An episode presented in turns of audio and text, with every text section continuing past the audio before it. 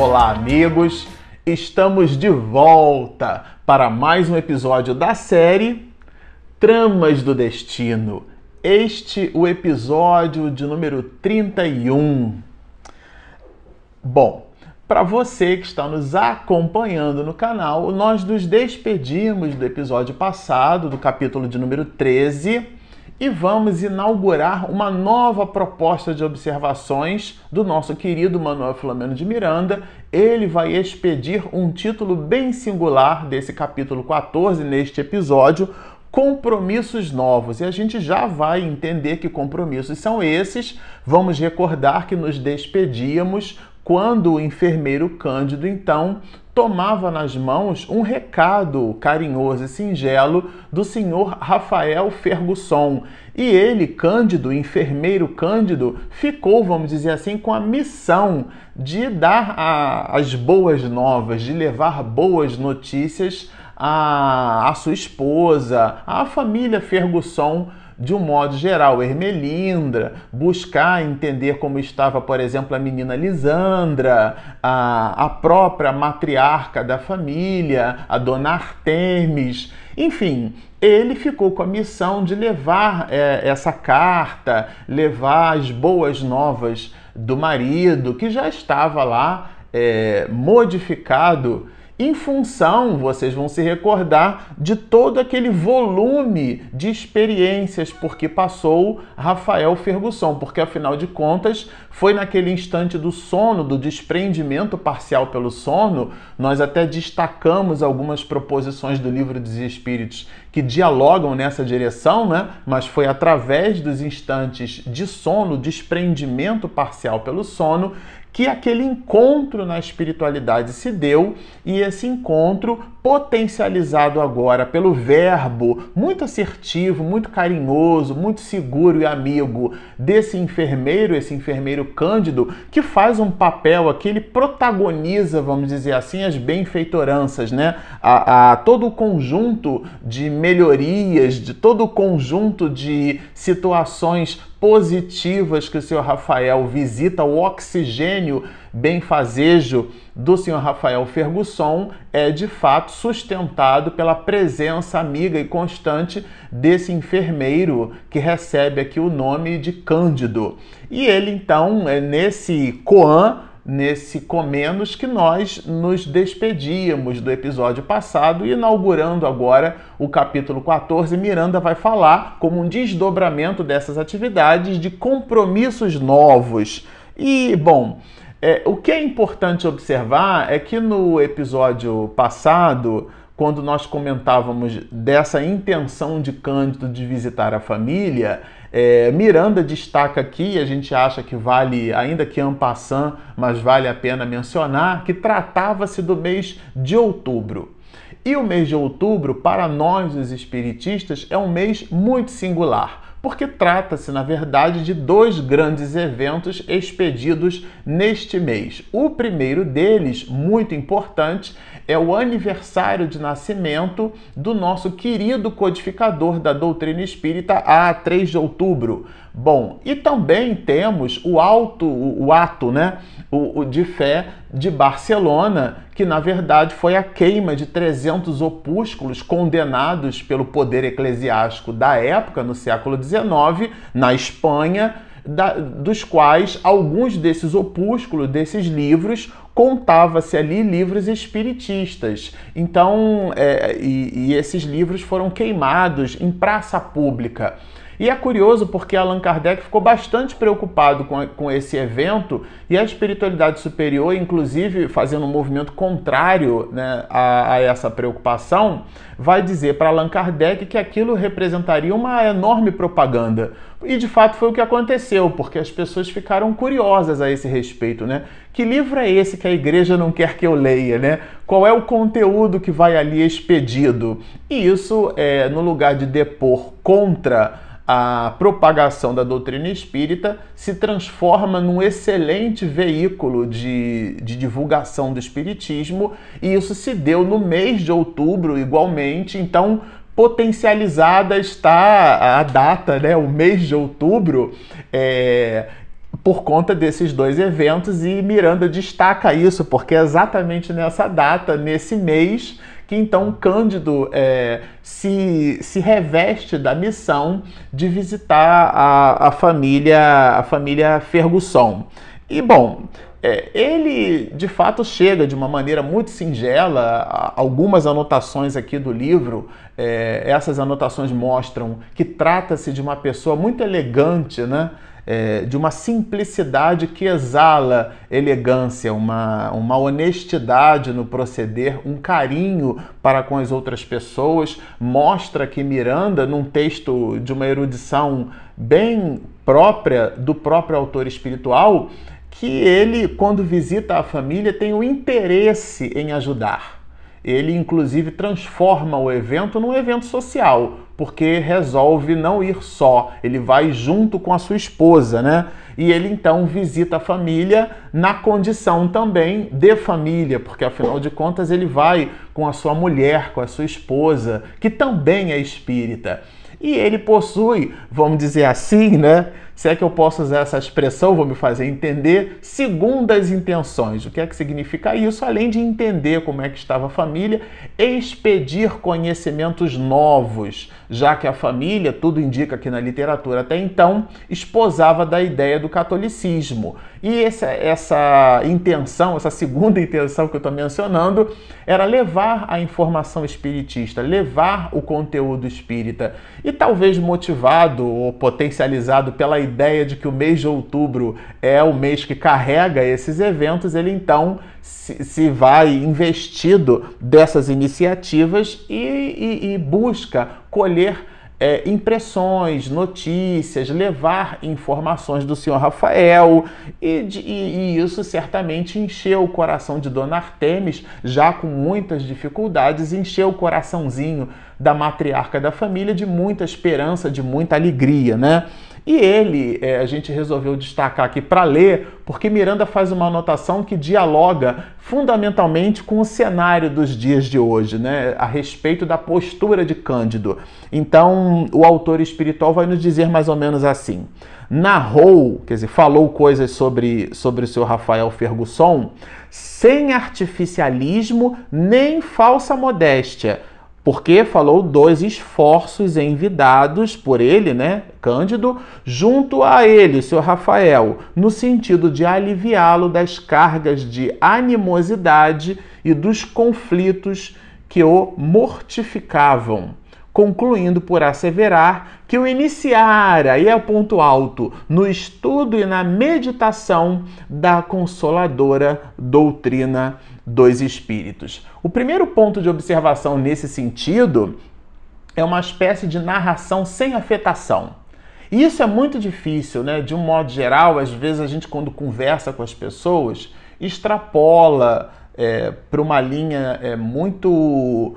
É, de um verbo muito cheio de frases prontas ou muito carregada de afetação. Né? A gente acaba falando mais da gente do que propriamente instruindo ou amparando no verbo ao outro. E observa-se aqui a condução muito singela desse enfermeiro, desse personagem que também é médium, né? Dentro do livro, eh, na visita à família e, como eu disse, interessado ele, Cândido, no soerguimento da família e faz aqui uma abordagem sem artificialismo nem falsa modéstia. O que é que significa isso? Sem aquele verbo, sem palavras rebuscadas, uma certa honestidade, né? um, um, movimento muito franco, muito e, de, ao, mesmo, e ao mesmo tempo muito singelo, com igualmente muito nobre. E a gente observa isso. Não é exatamente a palavra que a gente usa, mas o modo como a gente se expressa. É óbvio que existem palavras e expressões de baixo calão, carregam consigo é, determinadas noções de apologia à, à, opção sexual do outro, ou a, a cor da pele, ou a condição socioeconômica, e a gente acaba, em função do regionalismo dessa ou daquela pessoa, expedindo comentários à guisa de gracejo, mas fazendo apologia à condição onde a pessoa vive, ou a cor da pele É, enfim, e, e esse tipo de comentário, muito embora de nossa parte esteja, ainda que lá no íntimo, carregado de uma certa honestidade em querer ser agradável, ele acaba nos distanciando dos processos de alegria, porque entrega na mensagem é, esses valores que são valores difusos. Portanto, há uma, ao mesmo tempo em que, se, em que pareça ser simples, há um certo grau de complexidade nesse processo de honestidade, de simplicidade no verbo. Não é também usar palavras difíceis, não é também se expressar com uma eloquência verbal, como um catedrático da Academia Brasileira de Letras, tá certo? Aliás, é importante que se diga, né?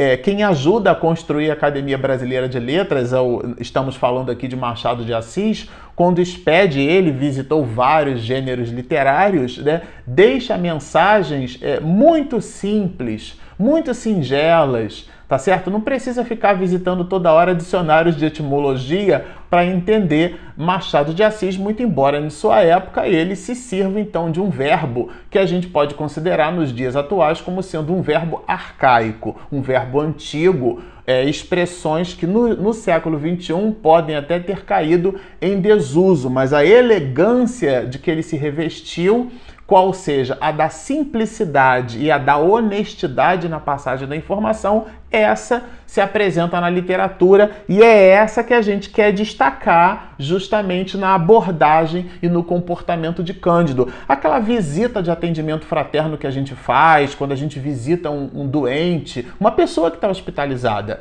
Então nós nos imbuímos do papel e da noção da caridade e aqui é uma atividade humana, né, de solidariedade, né? A caridade tem patamares que seria uma outra live só para a gente falar desse assunto. Mas o ponto alto aqui é a nossa posição diante daquela atividade, a necessidade que a gente precisa ter de se revestir de uma simplicidade e ao mesmo tempo de uma honestidade. O que é que significa isso? O outro, né, que vai visitado, entende e reconhece em nós a posição legítima da fraternidade e não aquele que se coloca numa pseudo-superioridade, eu estou aqui para lhe ajudar, porque eu sou melhor do que você, ou porque eu entendo a minha missão. É uma simplicidade no agir. E é isso que a gente observou muito fortemente na leitura aqui. E de fato, agora Cândido ali, né, junto da família, tem Gilberto, a, a menina Lisandra, ela está no quarto, afastada, por conta de todas as suas questões muito particulares, a sua epilepsia, né? também a sua hanseníase, ela havia também contraído lepra, se vocês é, se recordam, então ela estava reclusa num quarto destacado do ambiente doméstico, mas a dona Artemis, a matriarca da família, recebe o, o enfermeiro Cândido junto com a sua esposa e tem ali na companhia com igualmente Gilberto e Ermelinda. E é, é, é, Cândido aproveita aquele instante para falar da imortalidade da alma, para falar da doutrina espírita, por isso que dissemos que ele tinha, assim, uma segunda intenção, vamos dizer, e ele tece, como Miranda vai dizer assim aqui, né, considerações oportunas sobre a reencarnação.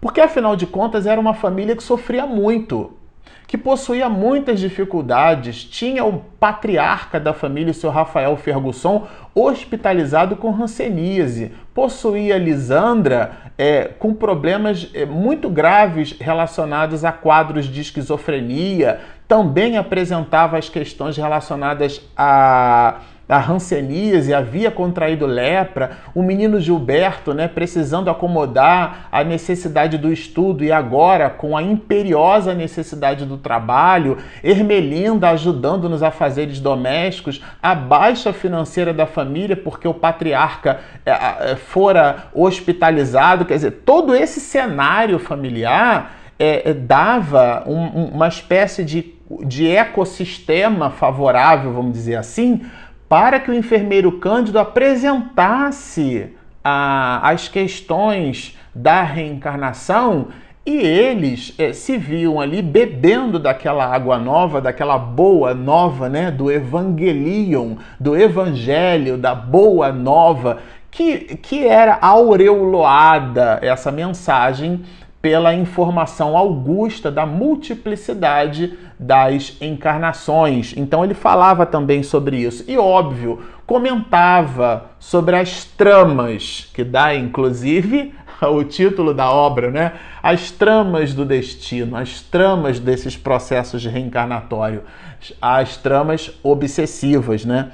É, e diz aqui Miranda, né, nessa, nessa perspectiva, da longa e tormentosa história dos que hão caído nas redes da alienação por interferência dos desencarnados. Falava Cândido abertamente dos problemas obsessivos dentro de uma linha de raciocínio progressiva, não expedia informações volumosas num curto espaço de tempo, ia dialogando de uma maneira singela e augusta preocupado ele, Cândido, com o outro e não simplesmente com a posição de que, se, de que alguém que se reveste na missão. Eu estou aqui como missionário para passar uma mensagem, nada disso. Era um diálogo amigo, franco, sincero, mas possuía ele, vou repetir essa expressão, uma segunda intenção. A primeira intenção, poderíamos dizer, considerando o perfil de Cândido, a intenção da fraternidade, a intenção de estar próximo como um ser humano de um outro ser humano que sofre. E junto com aquela mesma intenção, e talvez corroborando igualmente com essa primeira, a da fraternidade, expedir mensagens é, sobre a imortalidade da alma, sob o holofote do mês de outubro, já que estávamos ali diante de dois fatos mencionados, quais sejam o Alto de Fé de Barcelona e também ah, o nascimento do mestre de Lyon, estamos falando de Allan Kardec. Então ele vai continuar expedindo, tecendo seguras informações a respeito da prece, a respeito da oração, da nossa necessidade de abrir a boca da alma, de conversar com Deus. Fala da necessidade do estudo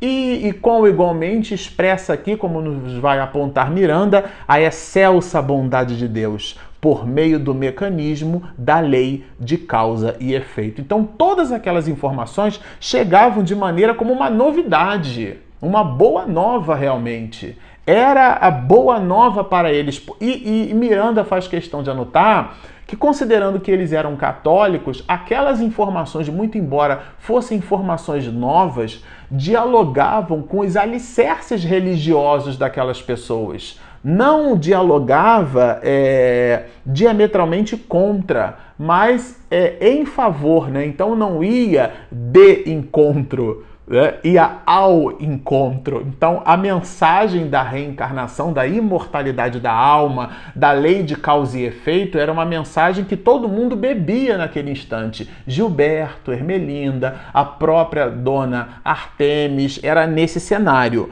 E ele então, como vai colocar aqui Miranda, né, transformou aquilo numa palestra, mas muito agradável, né? E, e, e o autor espiritual faz questão de dizer que aquilo se transforma numa espécie de ambiência espiritual superior. É, é, é muito interessante isso, né? É, daí a necessidade, inclusive, de nós mantermos no nosso ambiente doméstico uma, uma palavra saudável, amiga, evitar gritaria, evitar palavrão, escolher. É, até o programa de televisão que a gente assiste, os filmes que a gente escolhe por assistir, os livros que nós escolhemos por ler, porque tudo isso constrói a psicosfera do nosso ambiente doméstico. E nessa direção, Miranda vai nos dizer assim: sentiam-se as presenças espirituais dos benfeitores. Olha que delícia! Comandando a palestra edificante com vistas aos futuros compromissos a que se deveriam todos cingir. É, é, é, esse movimento né, que, se, que, mode, que de fato transforma o ambiente doméstico, aquele, aquele singelo, para eu me servir de uma expressão que o Divaldo Franco usou uma vez, né, aquele aroma de paz que se fez no ambiente. Agora, é, Cândido, muito discretamente, lembrou da menina da menina Lissandra, que vocês eh, recordam, ela então estava num cômodo apartado da casa, ou seja, não participava daquele diálogo, da, daquela confraternização, né, daquele banquete espiritual. Bom, e aqui a, a dona Artemis fica realmente algo constrangida, mas ela como a lembrança, a pergunta foi feita de uma, de uma maneira muito afável, não foi registrado, é, registrada essa pergunta como uma, uma curiosidade pequena, mas como uma preocupação legítima. Então, ela, muito embora constrangida, porque o cenário da filha é de fato desconfortante, ela vai lembrar né, do velho problema psíquico que atormentava a menina, sobretudo a questão da própria Hanseníase. Mas nesse instante, no instante em que, curiosamente falando, né, é, em que Cândido faz a pergunta, é o momento em que escuta-se um grito no quarto e é de fato a menina tendo um processo convulsivo muito grande. E, e Miranda faz aqui, ele é um autor espiritual brilhante, sabe, gente? Ele escreve de um jeito que ele, ao mesmo tempo em que apresenta o cenário, ele não coloca o assunto carregado de muita dor. Porque ela, a, a menina, Lisandra, ela, quando a matriarca, quando a dona Artemis chega no quarto, é, e Cândido fica na sala, é, não vai até lá, ela toma de, pede licença e sai assim, né, abruptamente, vamos dizer, afinal de contas era um grito, era uma menina com, com patologias graves, inspirava muitas preocupações. Ela encontra, qual é o quadro que ela encontra? A filha em convulsão, mas toda urinada. Né? Ele até diz assim: os esfíncteres da uretra ao impacto do choque nervoso, relaxaram-se, produzindo abundante micção. Ou seja, a menina estava toda urinada. Então a gente fica imaginando a cena, o quadro doloroso, né? A dor porque passavam essas almas. E bom, o quadro dela era um quadro muito muito terrível, muito duro, muito difícil. Lembrando que o quadro de Lisandra era potencializado, a psicogênese do quadro é motivado por processos de auto-obsessão. Nós comentamos isso aqui, o, o, o que motiva é, é essa condição obsessiva, certamente, mas é um processo de auto-obsessão que potencializa a condição para que os espíritos, então, agora consigam colocar plugs, vamos dizer assim, e ter acesso direto ao psiquismo da menina, da jovem mulher. E ele descreve isso da seguinte maneira: o olhar esgazeado, o rosto com manchas arroxeadas, os gemidos e a consequente prostração sucederam-se como de hábito. Era um quadro da menina e, de fato, todos, como ele vai dizer aqui, ficaram constrangidos em função daquele acontecimento, que de fato é um acontecimento inesperado. Mas Cândido era enfermeiro tá certo? E ele já estava, como diz aqui Miranda, afinal de contas ele, ele trabalhava num hospital que cuidava de rancenianos, de pessoas que se amputavam ao longo da vida ali é, de quando em quando. Então eram quadros dolorosos. Ele já estava acostumado com isso, ou seja, os abismos do sofrimento se coloca à disposição. Ele solicita licença para poder aplicar um passe na menina. E esse passe, com, com energias revigorantes, de fato se dá, ele aplica esse passe e, e solicita do alto o socorro espiritual. E ele, claro, no momento em que se aproxima da menina, Miranda vai dizer aqui, Cândido, a Cândido, né, a esse enfermeiro, não passaram despercebidos os sinais de hanseníase na jovem. Ele nota que além da condição epiléptica, além da condição psiquiátrica, ali ainda assim a menina apresentava uma outra e nova condição, que era a condição da hanseníase. Dona Artemis percebe que Cândido percebeu, mas, e, e, aí, num diálogo, pede para que não conte nada para o senhor Rafael Fergusson, porque afinal de contas ele iria tomar é, é, como sendo ele o responsável. Né? Muito agradeceria se Rafael não fosse informado deste lamentável incidente. E ele, muito pelo contrário, ele vai dizer.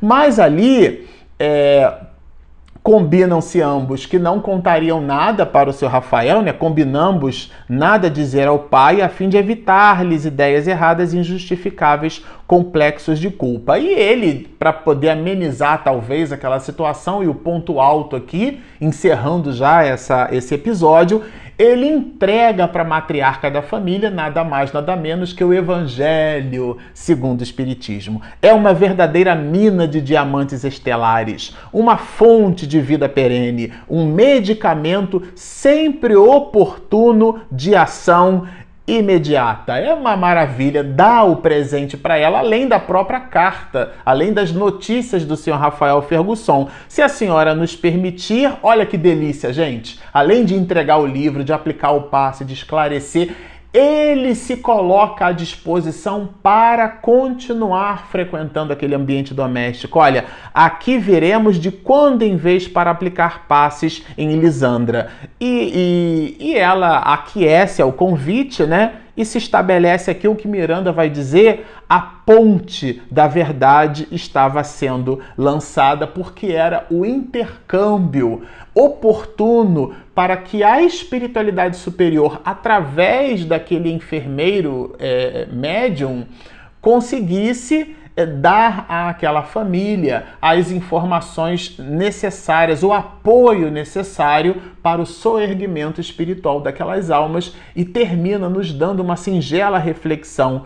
Oxalá se acendam as claridades do Evangelho nos lares e nos corações, porque a mensagem de Jesus expedida no nosso ambiente doméstico modifica completamente o psiquismo do nosso lar.